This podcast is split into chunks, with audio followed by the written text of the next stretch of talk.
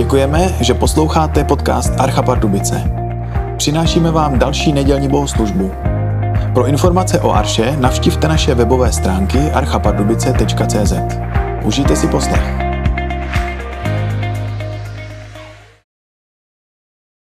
knize skutků. Bude to kniha skutků, 15. kapitola, verše 22 až 29. Tu se apoštolové a starší za souhlasu celé církve rozhodli, že ze svého středu vyvolí dva muže a pošlou je s Pavlem a Barnabášem do Antiochie. Byli to Juda, kterému říkali Barsabáš a Silas, přední muži mezi bratřími. Po nich poslali tento dopis. My, apoštolové a starší, vás, bratří, posíláme, vám, bratří, posíláme pozdrav, svým bratřím v Antiochii, Sýrii a Kilikii, kteří jste dříve byli pohany. Dozvěděli jsme se, že vás někteří lidé od nás zneklidnili a zmátli svými slovy, ačkoliv jsme jim k tomu nedali žádný pokyn. Proto jsme se jednomyslně rozhodli, že zvolíme dva muže a pošleme je k vám s našimi milými bratry Barnabášem a Pavlem, kteří ve službě našeho Pána Ježíše Krista nasadili svůj život. Posíláme k vám tedy Judu a Silase, kteří vám to vše potvrdí. Toto je rozhodnutí Ducha Svatého i naše. Nikdo, ať vás nezatěžuje jinými povinnostmi než těmi, které jsou naprosto nutné. Zdržujte se všeho, co bylo obětováno modlám, také krve, pak masa zvířat, která nebyla zbavena krve a konečně smilstva. Jestliže se toho všeho vyvarujete, budete jednat správně. Buďte zdraví.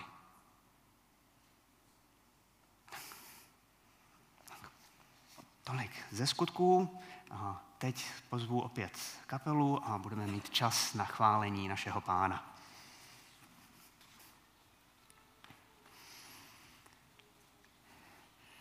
Tak dnešní program není jenom pro nás tady ve velkém sále, ale bude i pro děti v jejich menších sálech, v besídkách. A tak já bych se rád za naše besídky a za děti teď krátce pomodlil. Náš Pane Bože, tobě dáváme do rukou všechny děti besídkou povinné, které tu máme. A já tě prosím, abys promlouval do jejich životů, aby se mohli dneska dozvědět něco o tobě, něco, co by jim pomohlo v tom, kdo co zrovna prožívá, a aby jim také jejich učitelé mohli být dobrými průvodci a dobrými vedoucími na té jejich cestě, jejich životem i s tebou. Prosím tě o tvé požehnání pro ně. Amen. Tak. Dobré ráno. Jak již eh, Lukáš pověděl, bude nás čekat exkurze. Exkurze to bude v časech i v místech. Bude taková bohatší a pestřejší. Jsme uprostřed seriálu čtení a přemýšlení nad dopisy, které byly adresovány sedmi církvím a dnes jsme právě přesně uprostřed. Tři dopisy jsme tu již slyšeli, či jejich výklad. Dneska bude ten čtvrtý, úplně prostřední a další tři budou následovat v následujících týdnech. Takže mi dovolte otevřít knihu Zjevení, druhou kapitolu a budeme číst od verše Můžete nalistovat spolu se mnou od verše 18 do verše 29. Andělu církve v Tyatyrech piš. Toto praví syn boží, jenž má oči jako planoucí oheň a nohy jako zářivý kov. Vím o tvých skutcích, lásce a víře, službě a vytrvalosti. Vím, že tvých skutků je čím dál více – ale to mám proti tobě, že trpíš ženu Jezábel, která se vydává za prorokyni a svým učením svádí moje služebníky ke smilstvu a k účasti na modlářských hostinách. Dal jsem jí čas k pokání, ale ona se nechce odvrátit od svého smilstva. Hle, sešlu na ní nemoc a do velikého soužení uvrhnu ty, kdo s ní založí, jestliže se od její skutku neodvrátí. A její děti zahubím. Tu poznají všechny církve, že já vidím do nitra i srdce člověka a každému z vás odplatím podle vašich skutků. Vám ostatním v teatrech, kteří nepřijímáte toto učení, kteří jste poznali to, nepoznali to, čemu říkají hlubiny satanovi pravým. Nevkládám na vás jiné břemeno, jenom se prvně držte toho, co máte, dokud nepřijdu. Kdo zvítězí a se trvá v mých skutcích až do konce, tomu dám moc nad národy. Bude je pást železnou berlou.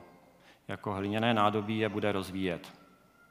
Tak jako já jsem tu moc přijal od svého otce. Tomu, kdo zvítězí, dám hvězdu jitřní. Kdo má uši, slyš, co duch praví církvím.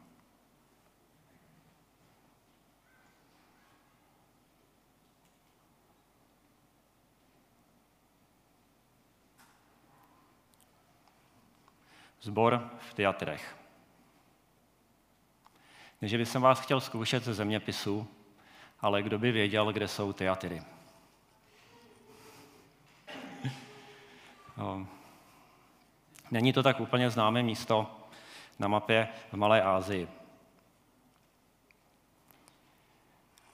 Máme mapu, výborně. Mapa bude částečně důležitá, dokážeme se podle ní orientovat. Jsou tam zobrazeny všechny ty církve, ke kterým byly dopisy, dopisy adresovány.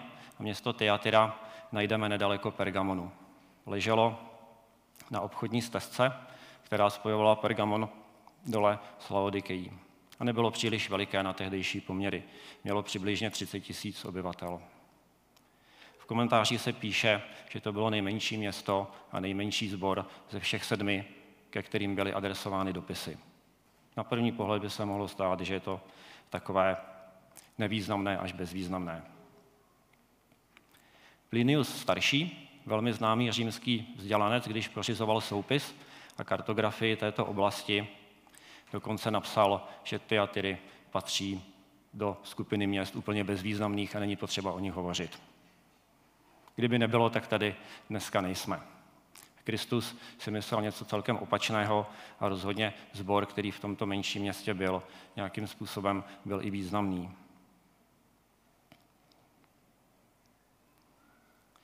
Starověké teatry byly ve své době známé především svoji řemeslnou kouvýrobou, hrnčířstvím, soukenictvím a dalšími produkty. Možná by se zdálo, že ani to není důležité, ale ono ve skutečnosti je. K tomu se totiž váže taková nevinná poznámka. Tito obchodníci a řemeslníci se združovali do tzv. cechů a tyto spolky měly poměrně značný vliv na chod města, na to, co se v tom městě odehrávalo a jaké prostředí pro tu církev, která uvnitř toho města vzniklo. Mohlo být přátelské, mohlo být méně přátelské. Minulý týden jsme slyšeli od Romana, že v takovém Pergamonu nebo směrně bylo to prostředí velmi nepřátelské. Může se to zdát jako nedůležité, ale je to poměrně zásadní. Město jako takové bylo, jak asi čekáte, řeckého původu. Byla tam všude řecká kultura, řecké náboženství, žili tam převážně řekové nebo římané. Ve městě byl také chrám. Nebyl tak významný a velký jako v Pergamonu, ale přece jenom dost velký na to, aby dokázal ovlivnit celé to město. A byl zasvěcený bohu Apolónovi. A někde v tomto městě byl i právě tento malý sbor křesťanů, který vznikl díky misijnímu působení apoštola Pavla a jeho spolupracovníků v Malé Ázii. A sem do tohoto sboru míří i náš dopis, který bychom chtěli projít.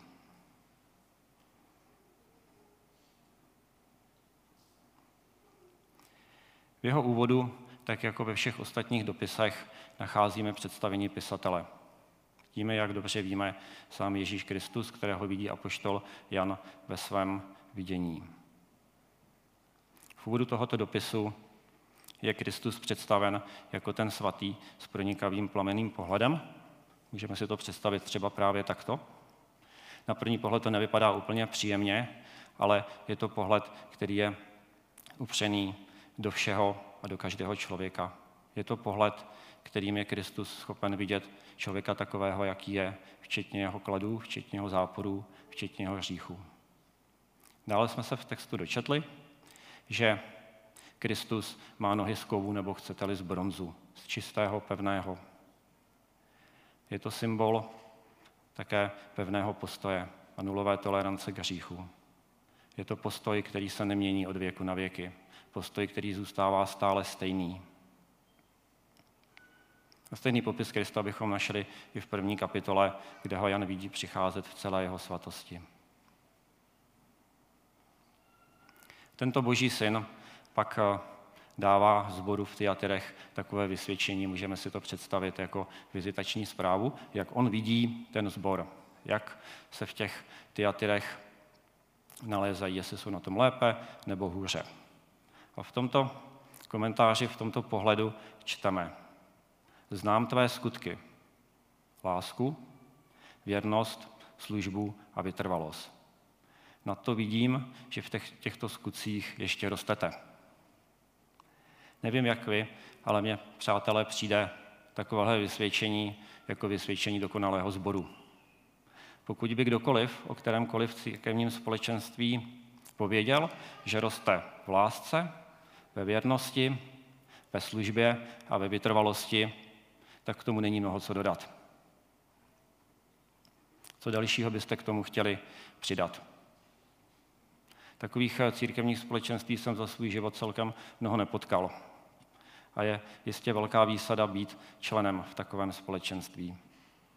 Kdybych mohl, rád bych takový historický sbor naštívil. Ono to dost dobře není možné, dnes to vypadá právě tak, jak je vidět na obrázku. To je skutečný pohled do eh, dnešního Turecka, do ruin města Teatyra.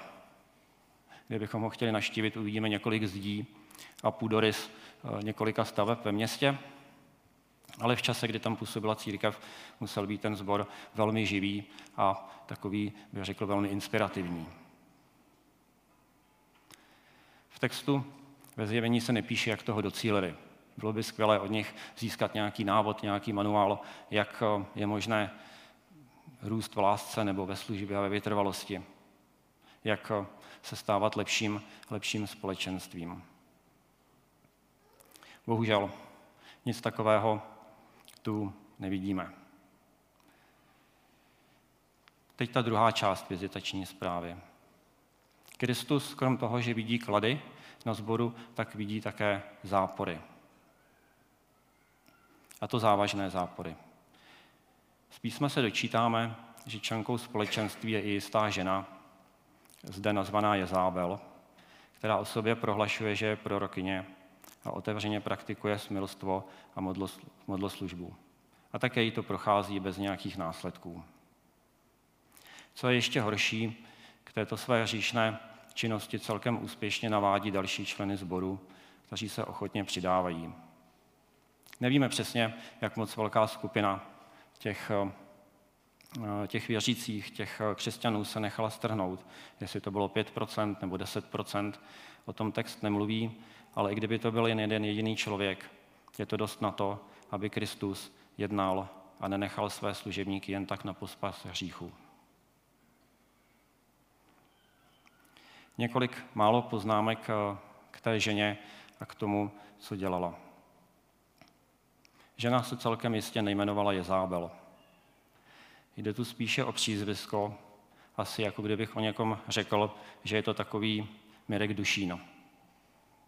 To přízvisko vypovídá o charakteru, ne o tom, jak se ten člověk doopravdy jmenuje. Pokud bych o té ženě řekl, že je Mirek Dušín, tak by byla jistě velmi kladnou postavou. Přízvisko je zábel, co naopak znamená, že to byla velmi záporná postava a to přízvisko bylo docela hrozivé. Znalci starého zákona tuší, že jméno Jezábel je spojené se sidonskou princeznou, která si vzala za muže izraelského krále Achaba. A byla bez nadsázky morální i duchovní katastrofa pro Izrael a pro eh, celé společenství božího lidu. Mohli bychom říct, že královna Jezábel, po té, co si vzala Achaba, byla skoro největší záporačkou, dost možná úplně největší záporačkou ve starém zákoně. jenom namátkou, čeho se dopouštěla a co dělala. V Izraeli významně rozšířila modloslužbu, úplně stejně jako ta paní v Tyatyrech. Dopustila se vraždy, nechala pronásledovat hospodinovi služebníky a proroky. My se příběhu královny Jezábel dnes příliš věnovat nebudeme. Pro ty, které to zajímá, tak odkážu na první knihu královskou na kapitoly 16 až 21. Tam je v detailu popsáno, co všechno spáchala a jaký pán Bůh za to odplatil. Dopadla velmi špatně, zemřela potupnou smrtí a stala se takovým synonymem pro odvádění lidí od Pána Boha pryč někam k modloslužbě.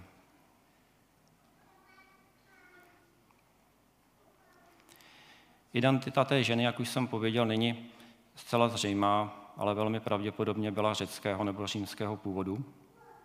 V komentářích k tomuto textu se usuzuje, že nejspíše byla také manželkou významného člena sboru a měšťana v Tyatyrech, která si přinesla ze svého původního pohanského života do křesťanství i původní hříšné zvyky. Modloslužbu, nebo chcete-li jedění masa obětovaného modlám a smilstvo – kterých se nedokázala zbavit. Na to k tomuto říšnému jednání sváděla i další věřící ve sboru. Protože se nacházíme v řeckém městě, tak příležitostí k takovému jednání měla více než dost.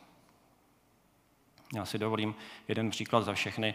Ve městě, jak už jsem vzpomenul, byl celkem známý chrám boha Apolona. Okolo eh, byly další místa, kde byly věštírny, kde byly různé svatostánky zasvěcené helenistickým pohanským bohům, takže těch příležitostí bylo opravdu hodně a ten příklad je zhruba tento.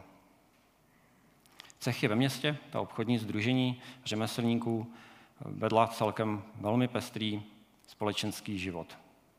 Přímo v Tyatyrech, tím, že to bylo město, které bylo proslulé kovou výrobou, zpracováním dalších produktů, byl vlivný a bohatý cech zlatníků. A tento cech, tato společnost měla takový zvyk, že každý měsíc pořádala v Apolonově chrámu slavnost, kde se jedlo, kde se pilo, hodovalo a také provozovalo smilstvo.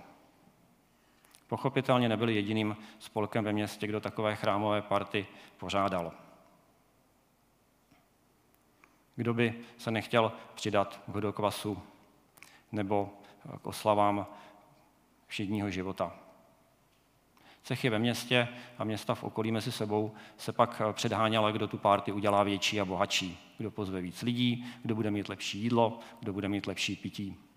Úplně třeba stejně jako ve středověké Itálii, ta města mezi sebou soupeřila a snažila se přitáhnout co možná nejvíc lidí do svého centra, co možná nejvíc řemeslníků a co nejvíc prosperovat. Vyhnout se takovému kulturnímu prostředí bylo velmi, velmi obtížné. Účastnit se cechovního života bylo pro ty členy cechu částečně povinné. Pokud jste řekli svým spolupracovníkům nebo obchodním partnerům, že na párty nepřijdete, nebylo to bráno zrovna kladně. Částečně bylo i lákavé se podobných eh, slavností účastnit, snadno dostupné jídlo, pití Částečně to bylo užitečné politicky nebo obchodně. Mohli jste tam něco prodat, navázat obchodní vztah. Důležité je si uvědomit, že kdo chtěl ve městě obchodovat nebo vyrábět, tak musel být povinně členem cechu.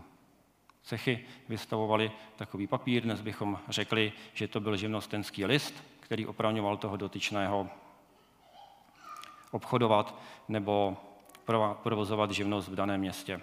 Kdo nebyl členem cechu, nemohl dělat nic a bylo zpravidla z města vykázáno. Znepřátelit si cech nebo se nechat vyloučit byl často problém obchodní existenční. Jeden příklad za všechny. Apoštol Pavel se před lety dostal do vážného sporu s cechem zlatníků v Efezu. To bychom našli ve skutcích 19 a tento spor ho stal málem život. Nebylo to tak jednoduché a církev celkem balancovala na hraně eh, mezi Kristem a mezi svým prostředím, mezi svým okolím.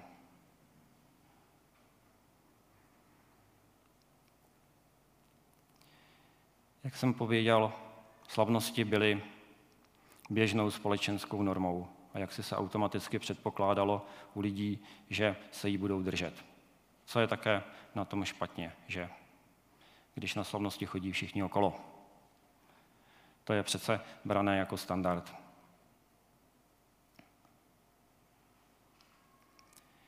My se můžeme zeptat, jak na celou situaci reaguje církev a sbor.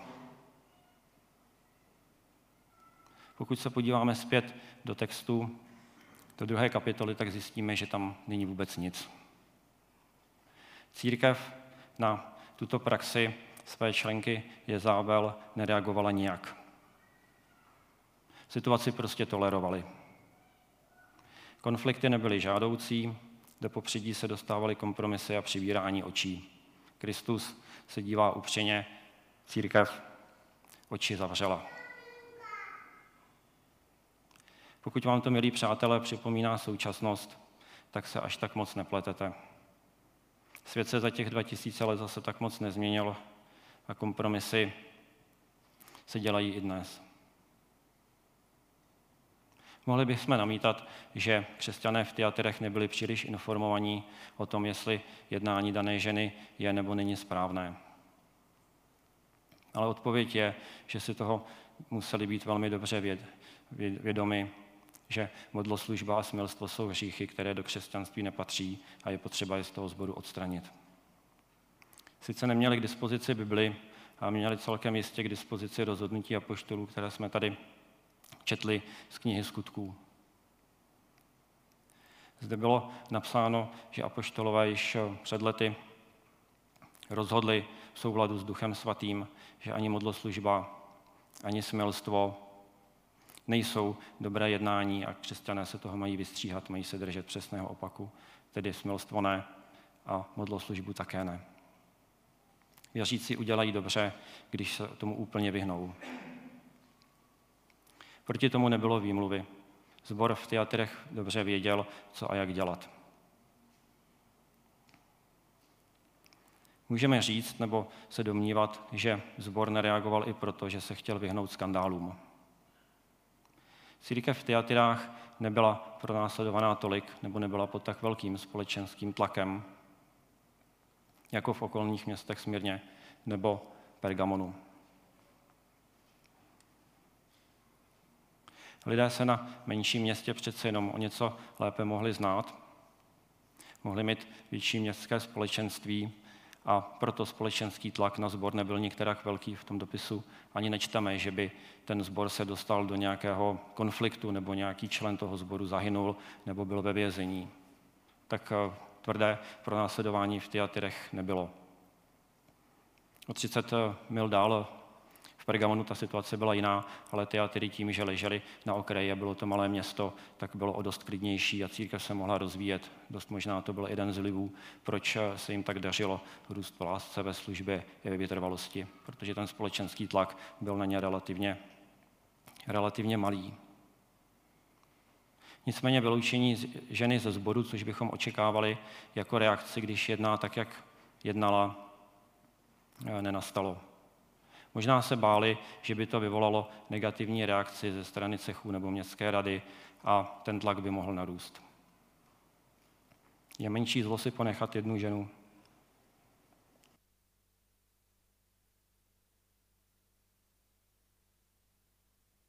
Pardon. Je menší zlo si ponechat jednu ženu říšnici, než si popudit proti sobě celé město a vystavit se problémům a pronásledování. Tady za námi pak už je vidět další část, jak to vidí Kristus. Kristus nahlíží na tu ženu přesně opačně než církev.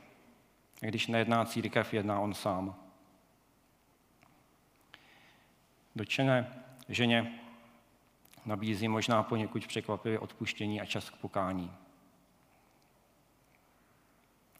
Zde si prosím povšimněme, že v textu Kristus nepoukazuje a ani ženě nevyčítá, že je hříšná. Jedná sice špatně, ale není to předmětem pardon, předmětem Kristova připomínání. Kristus ukazuje na to, že ženě dal příležitost k pokání, ale žena tuto příležitost odmítla a zahodila. Nadále žije ve spouře vůči Kristu. Kristus od nás věřících neočekává, že budeme dokonalí a bezříšní, ale očekává, že budeme s hříchem bojovat a činit pokání. I když žijeme v prostředí, které možná není stejné, jako jsme my, nebo je nám částečně nepřátelské, ten postoj na pevných bronzových nohách je pořád stejný. Pokud někde vidíme hřích, nesmíme ho tolerovat.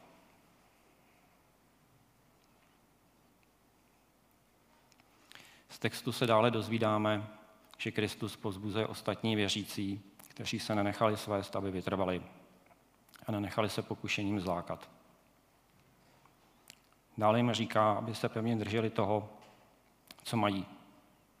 V tomto případě učení apoštolů, kteří rozhodli, že smilstvo a modloslužba do, do křesťanství nepatří a už na ně nevkládá žádná další břemena. Kristus nakonec přijde a odplatí lidem podle jejich skutků. Kdo jedná hříšně jako je zábel a ta její skupinka, zakusí soužení. Kdo se drží Krista odolá pokušení smilstva modloslužby nebo kteréhokoliv jiného hříchu, patří do vítězného týmu a bude společně s Kristem vládnout. Kdo činí pokání a kdo otvírá své srdce před Kristem, dostane hvězdu jitřní. Tedy poprosím o poslední, poslední slide. Kdo zvítězí, dostane odměnu. Bude s Kristem. Jitřní hvězda v tomto, v tomto textu symbolizuje Krista samotného. Našli bychom um, komentář k tomuhle ve zjevení ve 22. kapitole, bude to verš 16, já ho tady teď ještě přečtu.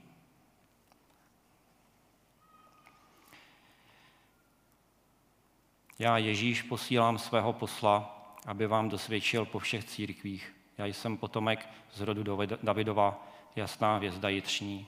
Je to Kristus, který mluví sám o sobě a jitřní hvězda jitřenka je jeho symbolem. Je to symbol toho, že Kristus přijde, zazáří do temnoty a pro ty, kteří vytrvali s ním až do vítězného konce, bude, bude jejich eh, Bohem, bude jejich eh, králem. Závěr dopisu má pak onu celkem známou větu, kdo má uši slyš. Tento dopis je výzvou k pokání pro všechny. To je to, co bychom měli slyšet. Nedá se vymluvit, že by nikdo tuto výzvu, někdo tuto výzvu nedostal. Je to výzva pro ty, kdo jsou jako je zábel a přivádějí druhé k hříchu.